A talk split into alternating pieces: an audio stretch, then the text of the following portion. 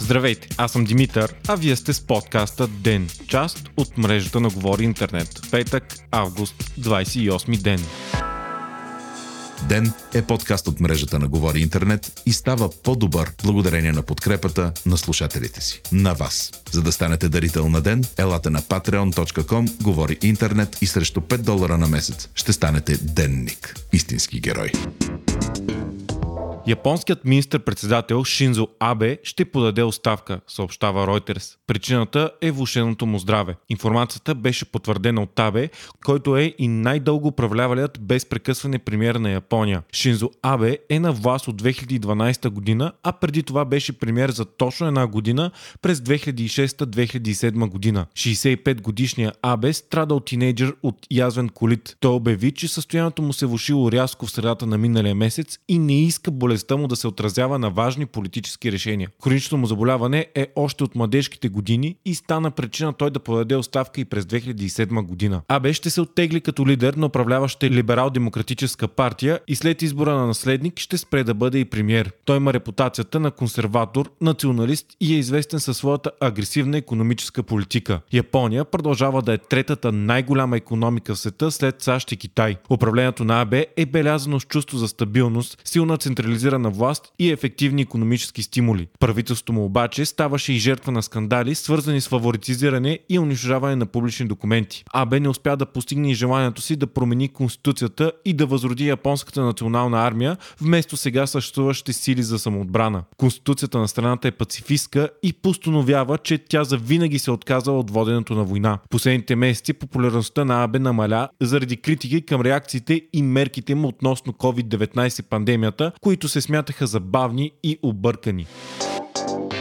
Рекордни 7639 теста за COVID-19 са направени у нас за последното денонощие. Откритите нови случаи са 157 или едва 2% от направените тестове, а починалите са 8 души. Оздравелите отново са повече 294. Броят на хората в болници и интензивни отделения продължава да е висок, но остава стабилен и под рекордните стойности. Междувременно държавният здравен инспектор Ангел Кунчев обяви пред нова телевизия, че е притеснителна тежестта на вируса вируса и може би в момента България е страната с най-висока смъртност в целия Европейски съюз. Анализира се защо смъртността се е вдигнала толкова много, но най-вероятната причина е, че коронавирусът е засегнал много възрастни хора и е влязъл в старческите домове. Кунчев обяви и че когато се появи вакцина, тя ще е безплатна за всички български граждани. Оптимистичната новина е, че се наблюдава трайна тенденция за намаляването на случаите у нас. Кунчев се надява тя да се запази и през следващите месеци. Междувременно, генералният директор на Световната Световната здравна организация Тедрос Гебреесус обяви, че пандемията се отразила зле на психическото здраве на милиони хора по света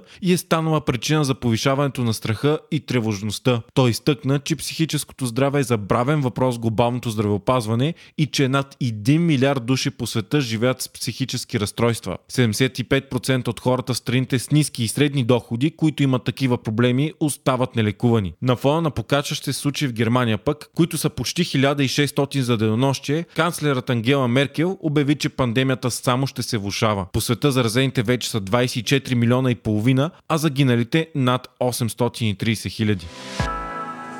Протестите в Беларус не стихват, а с тях и насилието и репресиите от страна на правителството. Повече от 200 протестиращи са били задържани на митинг в столицата Минск само вчера вечерта, съобщава Свободна Европа. Сред тях са и 17 журналисти от реномирани световни медии като BBC, Reuters, Свободна Европа, Associated Press и РИА Новости. Те са били задържани и отведени в полицейски участък за проверка на акредитациите, а по-късно са били освободени. Днес външните министри на Европейския съюз ще обсъждат обсъждат отново ситуацията в Беларус и най-вероятно предстои да бъдат наложени санкции. Въпросът обаче е колко сурови ще са те на първи етап. Някои страни и най-вече Латвия и Литва настояват за много строги санкции, насочени най-вече към президента Лукашенко и неговите близки. За сега министрите на Европейския съюз са се споразумели да наложат санкции на до 20 високопоставени лица от беларуските власти. Става въпрос за персонални санкции, като замразяване на активи и забрана за пътуване в рамките на Съюза. Възможно е самият Лукашенко Лукашенко също да се окаже в този списък. Междувременно,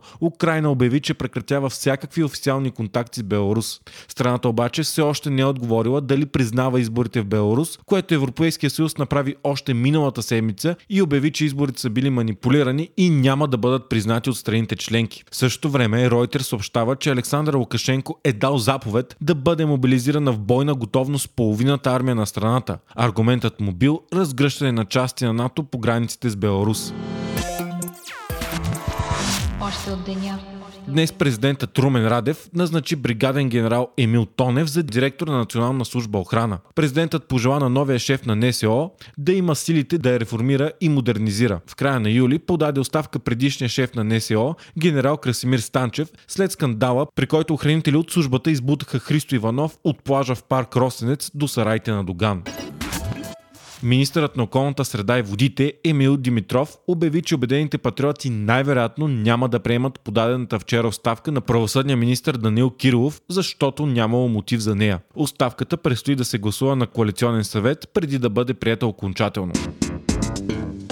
Вие слушахте подкаста Ден, част от мрежата на Говори Интернет. Водещ и глава редактор бях аз, Димитър Панайотов, аудиомонтажът направи Антон Велев. Ден е независима медия, която ръща на вас, слушателите си. Ако искате да ни подкрепите, можете да го направите, ставайки наш патрон в patreon.com, Говори Интернет, избирайки опцията Деник. А ако не искате да изпускате епизод на Ден, не забравяйте да се абонирате за нас в Spotify, да ни оцените в Apple iTunes или да ни последвате в другите подкаст приложения, които използвате. Yeah.